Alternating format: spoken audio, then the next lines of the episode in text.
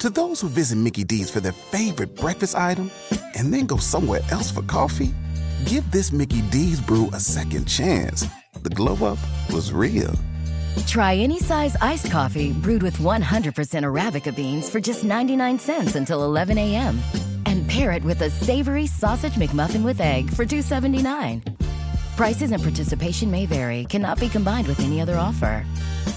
Ba-da-ba-ba-ba. Your home is more than the sum of its parts, and creating a truly extraordinary space is about more than picking the perfect products. That's why the experts at Ferguson Bath, Kitchen and Lighting Gallery are here to help you throughout the entire process to create a home that's as unique as you are. Bring your vision to us. Schedule your showroom consultation and see more from brands like Monogram at build.com/Ferguson.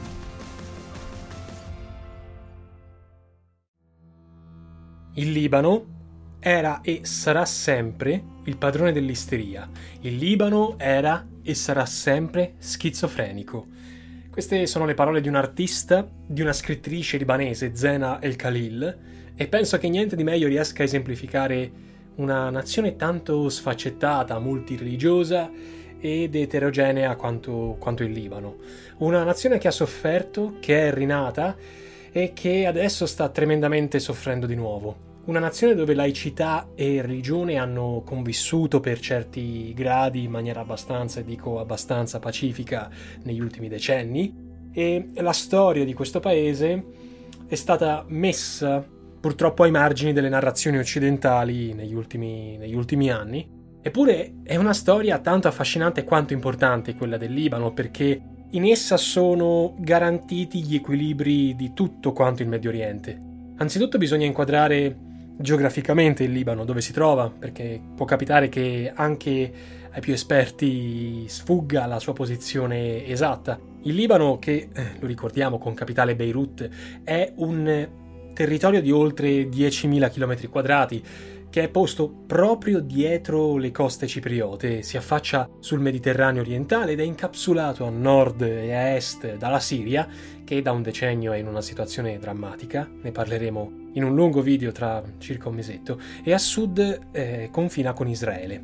La storia libanese affonda le radici nei secoli, dei secoli, fin tanto che si ha memoria, con le prime civiltà umane. Ma purtroppo in questo podcast non possiamo soffermarci sulla storia antica di questa nazione, e per capire le dinamiche che coinvolgono le relazioni internazionali attuali dobbiamo partire un pochino più da vicino per quanto riguarda il Libano, perlomeno nella storia moderna e poi addirittura contemporanea. Dunque, il Libano fu un possedimento dell'Impero Ottomano nell'ambito della Grande Siria, a partire dal XVI secolo e sino alla fine della Grande Guerra, nei primi anni del Novecento. Si caratterizzava nei secoli come una sorta di ponte tra cristianità e Islam. Pur passando attraverso varie dominazioni, infatti, in Libano non si sono mai interrotti rapporti politici, economici e commerciali con varie potenze straniere. Questa nazione ha visto importanti relazioni commerciali con, ad esempio, la Toscana, o anche con le repubbliche marinare di Genova e Venezia, tanto che ancora oggi il nostro paese è uno dei principali partner commerciali del Libano. Un altro esempio è quello dei francesi, chiaramente, i quali, alleati degli ottomani in funzione anti-austriaca, ottennero dal sultano turco delle condizioni molto speciali di autonomia per i territori corrispondenti all'attuale nazione. Lo speciale status, purtroppo, non impedì che nel corso del XIX secolo e verso la fine del primo conflitto mondiale ci fossero fasi caratterizzate da persecuzioni, da violenze contro la locale comunità cristiana. E quando l'impero ottomano si dissolse alla fine della prima guerra mondiale, i trattati di pace poi ratificati dalla Società delle Nazioni attribuirono alla Francia il protettorato, tra virgolette, mandato su tutto quanto il Libano e anche sulla Siria. Nel 1920, proprio su iniziativa francese, venne decretata la costituzione dello Stato del Grande Libano, con capitale Beirut, che contava al suo interno componenti cristiane, che allora erano maggioritarie, e musulmane, e non di una delle due branche dell'Islam, ma di entrambe, cioè sia sunniti che sciiti. Per quanto la nuova entità politica restasse sempre sotto il mandato di Parigi. Un primo passo verso l'indipendenza fu nel 1926, sempre sotto il mandato francese, quando venne creata la Repubblica Libanese, che chiaramente era sempre in orbita francese, ma che si andò dotando di una propria Costituzione, che venne approvata dal Consiglio Locale Rappresentativo. Il Consiglio Locale Rappresentativo libanese elesse, nei fatti, il primo presidente, che era diventato Charles Debbah, un giurista di fede greco-ortodossa. La dichiarazione di indipendenza del Libano però arrivò nel pieno della Seconda Guerra Mondiale, nel 1943, mentre la Francia si trovava sotto l'occupazione nazista. Approfittarono, insomma, della debolezza francese per staccarsi. Il Regno Unito, che sempre per mandato della Società delle Nazioni controllava altre realtà mediorientali come l'Egitto, meglio dire più che mediorientale del MENA, no? Del Medio Oriente allargato, controllava la Palestina, controllava la Giordania, l'Iraq, occupò a quel punto la Siria e il Libano, ponendoli sotto formale autorità della Francia libera di Charles de Gaulle. Quindi in sostanza per quel breve lasso di tempo l'indipendenza fu un passaggio, un trasbordo da una realtà all'altra. Il Consiglio rappresentativo, ribattezzatosi Assemblea Nazionale, l'8 novembre 1943 dichiarò la fine del protettorato francese. Provocò la dura reazione della Francia cosiddetta libera, che trasse in arresto il presidente libanese Bishar al-Khuri. Portò anche in carcere diversi esponenti del movimento indipendentista.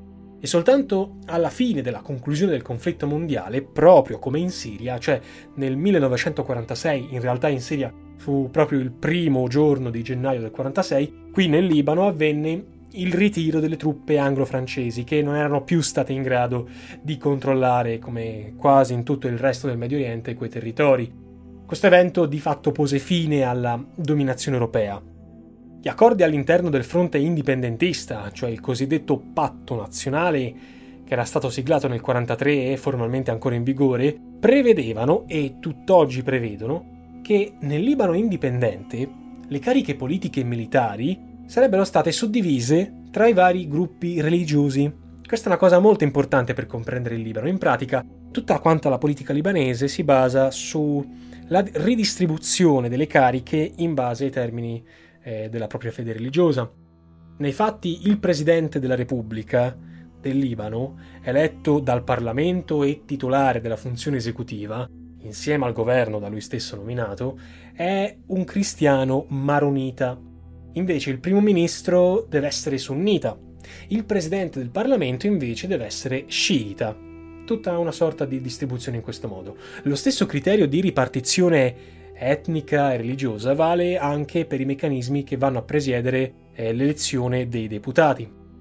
Giusto per comprendere anche un certo grado di avanzamento culturale all'interno del Libano, in termini anche di tolleranza, si andava a riconoscere il diritto di voto alle donne, le quali però ancora oggi purtroppo hanno una rappresentanza politica poco più che residuale. E nel 1990 è stato inserito nella Costituzione del paese il principio di parità tra cristiani e musulmani, andando a portare il numero dei deputati agli attuali 128. Ora, nonostante sia sempre rimasto in vigore un assetto costituzionale, democratico, in tutta quanta la nazione, il Libano ha avuto una storia, come dicevo all'inizio dell'episodio, molto tormentata, dilaniata nel corso di tutto il secondo dopoguerra. Your home is more than the sum of its parts, and creating a truly extraordinary space is about more than picking the perfect products. That's why the experts at Ferguson Bath, Kitchen and Lighting Gallery are here to help you throughout the entire process to create a home that's as unique as you are. Bring your vision to us. Schedule your showroom consultation and see more from brands like Monogram at build.com/Ferguson. Okay, let's roll, dudes. And I'm going 10, 30, 65 in a 45 zone. Yo, what's my guest take on E? Up and hello, officer. Wait, what? I'm losing my license? I'll lose my job.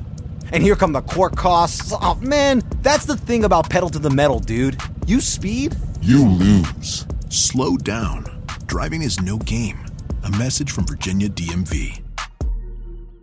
With a Planet Fitness Black Card, you don't just get a great workout, you get a great perk out because your membership is packed with perks. Join for just $1 down and $24.99 a month. Sign up for the Fiat Black Card for $1 down and get all the perks. Deal ends November 22nd. See Home Club for details.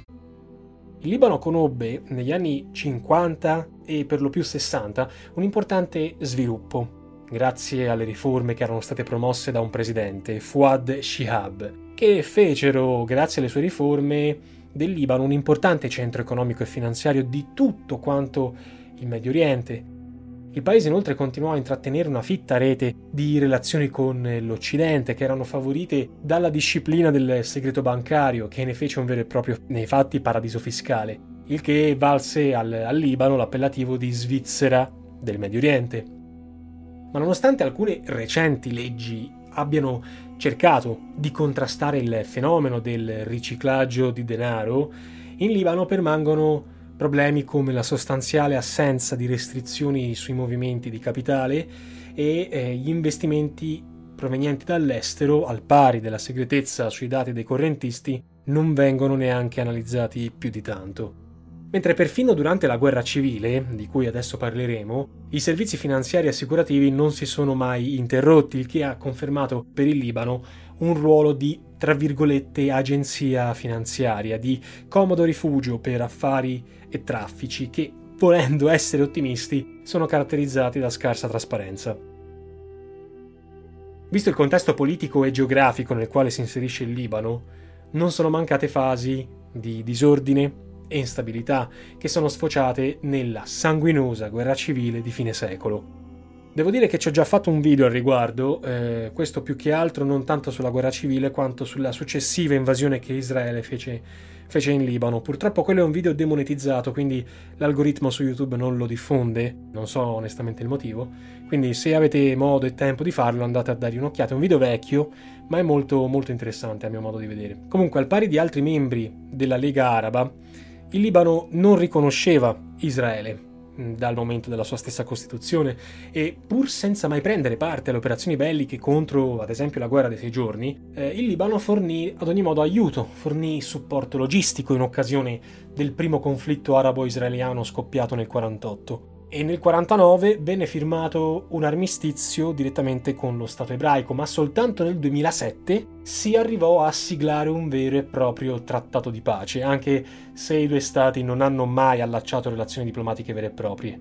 Il Libano non prese parte, seppur con la sua conflittualità, alle successive fasi di guerra contro lo Stato ebraico, come ad esempio la crisi di Suez del 1956, come la guerra dei 6 giorni nel 67 o quella del Kippur nel 73, ma ne fu indirettamente, diciamo così, coinvolto in quanto già dopo la guerra del 48 nel Libano cominciavano ad affluire oltre 100.000 profughi palestinesi che fuggivano da Israele, ai quali si aggiunsero quelli della guerra del 67 e gli altri che provenivano dalla Giordania a partire dal 1970.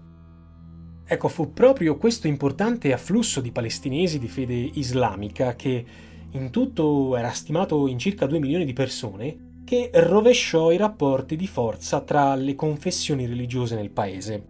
I cristiani a quel punto cominciarono a diventare la minoranza e tutto questo gettò le basi per creare una guerra civile, per scatenare una guerra civile. Questa guerra civile, questo conflitto interno tra fazioni religiose, e non solo, perché va specificato, durò dal 1975 al 1990 e venne combattuto tra la fazione cristiana maronita, che faceva riferimento al partito falangista di Pierre Gemayel, e quella musulmana rappresentata dai palestinesi, a loro volta sostenuta da sunniti e sciiti. Nel 1976 ci fu l'intervento militare della Siria nel Libano, mentre a ottobre dello stesso anno la Lega Araba, che comprendeva tutti i principali paesi di fede musulmana, decise l'invio di un contingente militare sempre a guida siriana in Libano, con l'obiettivo ufficiale perlomeno di riportare la pace. Nel 1978 anche Israele entrò nel conflitto, occupò le regioni meridionali del Libano con il proposito di allontanare le forze palestinesi dell'Organizzazione per la Liberazione della Palestina, l'OLP, di creare una sorta di stato cuscinetto, o meglio stato, una regione, una fascia di confine, cuscinetto, ecco, meglio dire, più che stato. E fu a questo punto che l'ONU, le Nazioni Unite, decisero di inviare una forza di interposizione, che però non riuscì, seppure con le varie linee di confinamento, a mettere fine al conflitto. Nel 1982 infatti partì una nuova offensiva israeliana, questa che abbiamo insomma discusso nello specifico nel video, che occupò aree ancora più vaste a sud del paese e scatenò quella che venne ricordata come la prima guerra israelo-libanese. L'intervento di un nuovo contingente internazionale, stavolta composto da americani, francesi e italiani, pensiamo alla missione Italcon, sempre sotto l'egida dell'ONU, permise la fuga di vertici dell'OLP che si trasferirono dal Libano direttamente a Tunisi. Allo stesso tempo, gran parte delle forze palestinesi cercò riparo negli stati arabi confinanti. In questa fase del conflitto si verificarono alcune delle stragi più note, più efferate ai danni di civili e non solo. Dopo quella di Damur nel 1976 ci fu ad esempio il massacro nei campi profughi di Sabra e Shatila nel 1982 a Beirut. La prima si consumò per mano dei miliziani palestinesi del campo di Tel al-Zatar, mentre la seconda fu responsabilità delle unità cristiane di Hobeika. Le forze israeliane che erano presenti nel teatro di guerra furono accusate di non aver fatto niente per impedire la consumazione del massacro, chiusero gli occhi essenzialmente. Il 23 ottobre 1983 due attentati esplosivi, opera degli sciiti Hezbollah, colpirono le basi della forza multinazionale di pace, uccisero 241 marine statunitensi, uccisero 56 soldati francesi e fecero maturare la decisione internazionale di ritirare la missione di pace. In pratica il Libano, con quel ritiro incondizionato, veniva abbandonato al proprio destino. Ufficialmente il conflitto terminò nel 1989 con gli accordi di pace di Taif, ma logicamente le tensioni sono rimaste latenti a lungo, ancora oggi lo possiamo vedere. Il nuovo governo, presieduto dal generale Michel Aoun, durò appena un anno e fu deposto dai siriani nel 1990, inaugurando una nuova fase politica nella quale de facto il Libano diventò un protettorato di Damasco. I governi filosiriani vietarono l'azione politica e militare delle fazioni cristiane più radicali, ma allo stesso tempo comunque avviarono la ricostruzione del paese. Nel 2005, dopo il controverso assassinio dell'ex primo ministro sunnita Rafik Hariri, ci fu uno spartiacque in Libano, la cosiddetta rivoluzione del cedro antisiriana. Your home is more than the sum of its parts, and creating a truly extraordinary space is about more than picking the perfect products. That's why the experts at Ferguson Bath, Kitchen and Lighting Gallery are here to help you throughout the entire process to create a home that's as unique as you are. Bring your vision to us. Schedule your showroom consultation and see more from brands like Monogram at build.com/Ferguson. Il cedro, lo ricordiamo, è l'albero simbolo del Libano che troviamo pure sulla bandiera della nazione. Ecco, questa sommossa consentì di avviare il ritiro delle truppe siriane che occupavano le zone settentrionali del Libano, la cosiddetta forza araba di dissuasione, che erano in mano chiaramente al regime di Assad. Il Libano però resta ancora oggi, nonostante la dipartita delle forze siriane che avevano tenuto il controllo del nord del paese, nonostante poi anche la lunga occupazione delle forze israeliane, poi andate via comunque nel sud, resta un terreno di scontri interreligiosi fomentati da un lato da miliziani sciiti, Hezbollah per lo più, sostenuti direttamente dall'Iran, e sono stati responsabili di diversi attacchi e attentati diretti contro il territorio libanese, contro soprattutto anche le forze israeliane al confine. Lo Stato ebraico a sua volta ha sempre reagito e continua a farlo dinanzi a queste incursioni sciite con aggressioni militari in territorio libanese, ivi compresi attacchi aerei diretti tanto contro obiettivi civili che contro obiettivi militari. Nell'uno e nell'altro caso le operazioni sia di Hezbollah che di Israele hanno provocato e continuano a provocare vittime, violenze e devastazioni quasi sempre ai danni della popolazione inerme, con reciproche accuse per varie atrocità. Per mettere fine a questi scontri tra lo Stato ebraico e i miliziani musulmani sostenuti da Teheran, il Consiglio di Sicurezza dell'ONU ha votato all'unanimità la risoluzione 1701 nel 2006, che ha previsto la creazione di corridoi umanitari per i profughi e l'invio di una nuova forza di interposizione, l'UNIFIL, la cui guida nel 2007 venne affidata all'Italia con la cosiddetta Operazione Leonte. Ciononostante, nuovi scontri politici, questa volta all'interno del fronte musulmano, stavolta tra sunniti e sciiti, si verificarono nel 2008, ai quali si è posto fine soltanto grazie alla mediazione del Qatar. Il problema successivo però il Libano lo ebbe nel 2008 perché le successive elezioni generali, che si celebrarono per l'appunto in quell'anno, videro per la prima volta confrontarsi due blocchi divisi non sulla base dell'appartenenza religiosa, come più o meno sempre era stato in Libano, bensì sulla posizione o meno filosiriana. A vincere in Libano fu il fronte contrario alle prese di posizioni favorevoli a Damasco, un fronte che riuniva i maroniti insieme agli alleati drusi e sunniti. Chiaramente ricordiamo che in Siria vige un regime di stampo sciita, o meglio alawita, che prevalse appunto sugli sciiti alleati e composizioni filosiriane. Ad ogni modo, per garantire il consolidamento della pace si preferì dare vita a un governo di unità nazionale, per evitare contrapposizioni, per evitare ulteriori dilaniamenti. E bene o male, questa unità nazionale è perdurata anche fino ai giorni nostri, chiaramente con alti e bassi. Questi alti e bassi sono stati acutizzati per vari motivi interni, per vari scopi, tra i quali scopi c'è anche lo stesso commercio della droga, non dobbiamo dimenticarlo. Ricordiamoci che, per esempio, il Libano nel giugno 2020 è stato il primo paese del mondo arabo a legalizzare il commercio interno della cannabis, della quale è anche tra i primi produttori mondiali per scopo terapeutico e industriale. Questo fatto ha acutizzato, ha rinvigorito gli scontri intestini, sia quelli contro il fronte sciita tra Hamal ed Hezbollah che altri fronti, legati chiaramente ciascuno ai rispettivi interessi attorno al traffico illecito della droga.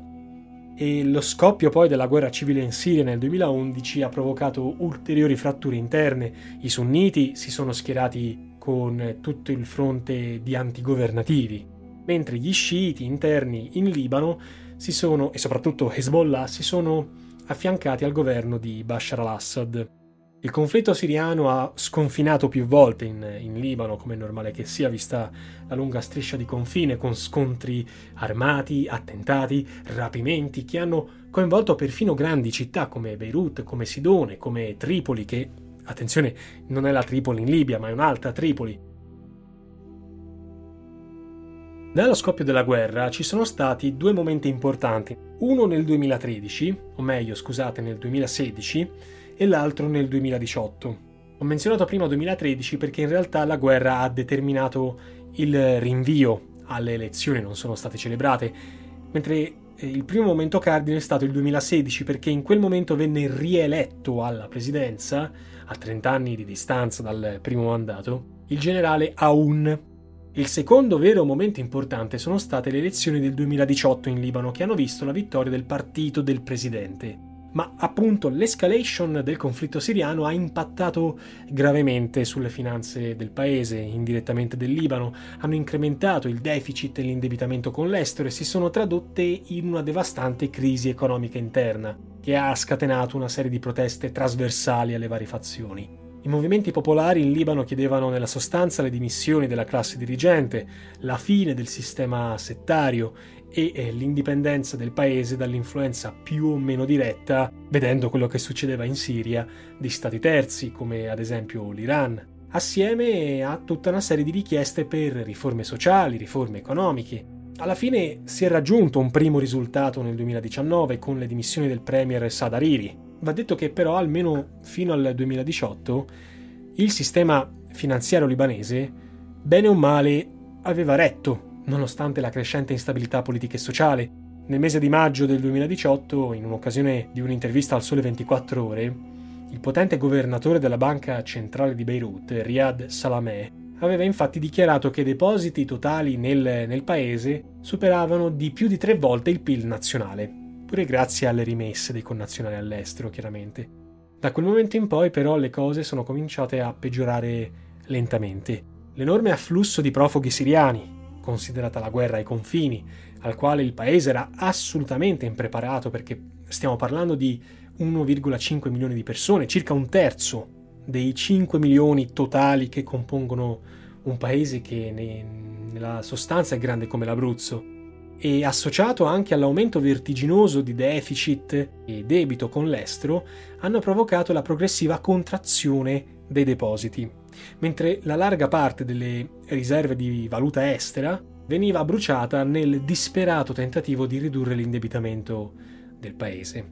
In questo modo in Libano si è andata a innestare una spirale del debito e il paese, in particolare, anzi meglio dire la banca centrale, aveva pagato gli interessi dei vecchi prestiti accedendone sempre di nuovi e offrendo interessi sempre più elevati per attrarre gli investitori, una sorta di schema Ponzi, mettiamola così, finendo per generare il default del marzo 2020, quando il governo ha dichiarato in sostanza l'impossibilità di pagare l'eurobond in scadenza di 1,2 miliardi di dollari.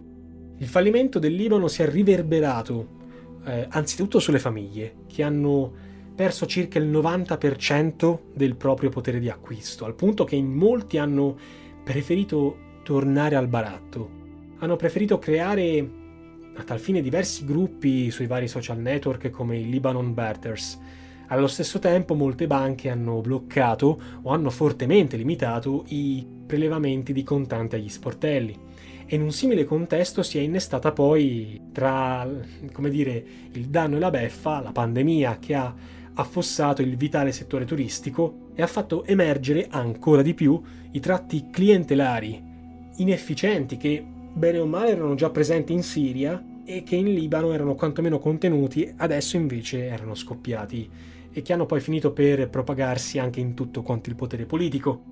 Infine, il 4 agosto 2020, l'abbiamo già menzionato, l'esplosione, vogliamo definirla accidentale, di 2.750 tonnellate di nitrato d'ammonio, un composto chimico utilizzato sia come fertilizzante che per produrre 2 tipi di esplosivo, stipate nel porto di Beirut dal 2014, hanno distrutto buona parte della capitale, hanno causato centinaia di morti, hanno generato migliaia di feriti, centinaia di migliaia di senza tetto. Per chi di voi, ma credo che l'abbiate già vista, non avesse visto l'esplosione, la trovate facilmente su YouTube. A questo aggiungiamo che la mancanza di medicinali e di energia in Libano ha provocato il blocco dell'assistenza sanitaria e di molte altre attività economiche. Non si contano poi i blackout generalizzati nelle case, nei servizi pubblici, anche in ospedali, dando ragione alla celebre definizione coniata dal giornalista britannico Robert Fisk, che parlava del Libano come di una nazione martire. La stessa esplosione di cui abbiamo parlato ha provocato la perdita di più del 50% delle riserve di grano. Il silo che conteneva infatti il grano stipato per buona parte dei rifornimenti cittadini si trovava proprio all'interno dello scalo, dal quale poi transitava più di metà dell'interscambio commerciale complessivo. Lo stesso porto è diventato inutilizzabile per lungo tempo. Sulla questione della deflagrazione ha indagato il giudice istruttore Tarek Bitar. Si è trasformato in una sorta di simbolo della lotta contro il sistema di potere che domina il paese, che ha fatto di tutto per ostacolare l'operato del magistrato, tanto che ancora oggi non sono state chiarite le dinamiche effettive all'origine del disastro. L'evento ha fatto esplodere nuove proteste popolari contro il governo, accusato di omissioni, di inefficienza, tra l'altro per non aver rimosso o messo in sicurezza lo stesso deposito che è saltato in aria. Negli scontri di piazza ha perso la vita un poliziotto, mentre molti osservatori hanno paventato il rischio dello scoppio di una nuova guerra civile, come se non fosse bastata quella degli anni Ottanta.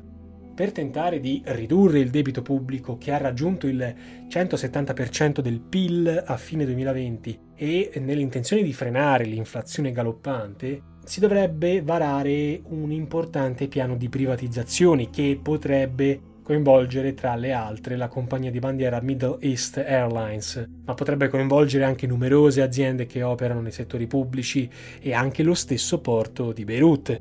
Tutte queste misure dovrebbero essere accompagnate dalla riduzione della spesa pubblica e da un inasprimento fiscale su consumi e idrocarburi.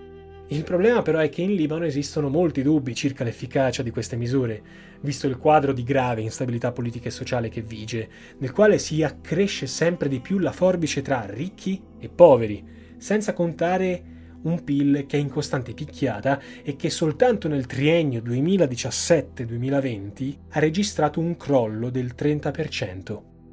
Nel mese di aprile 2020, prima ancora dell'incidente del porto di Beirut, il governo aveva concordato col Fondo Monetario Internazionale un prestito di 10 miliardi di euro in cambio di un piano di riforme economiche che, passando per la riforma del settore bancario, prevedeva il blocco delle assunzioni nel pubblico impiego e prevedeva anche un inasprimento fiscale.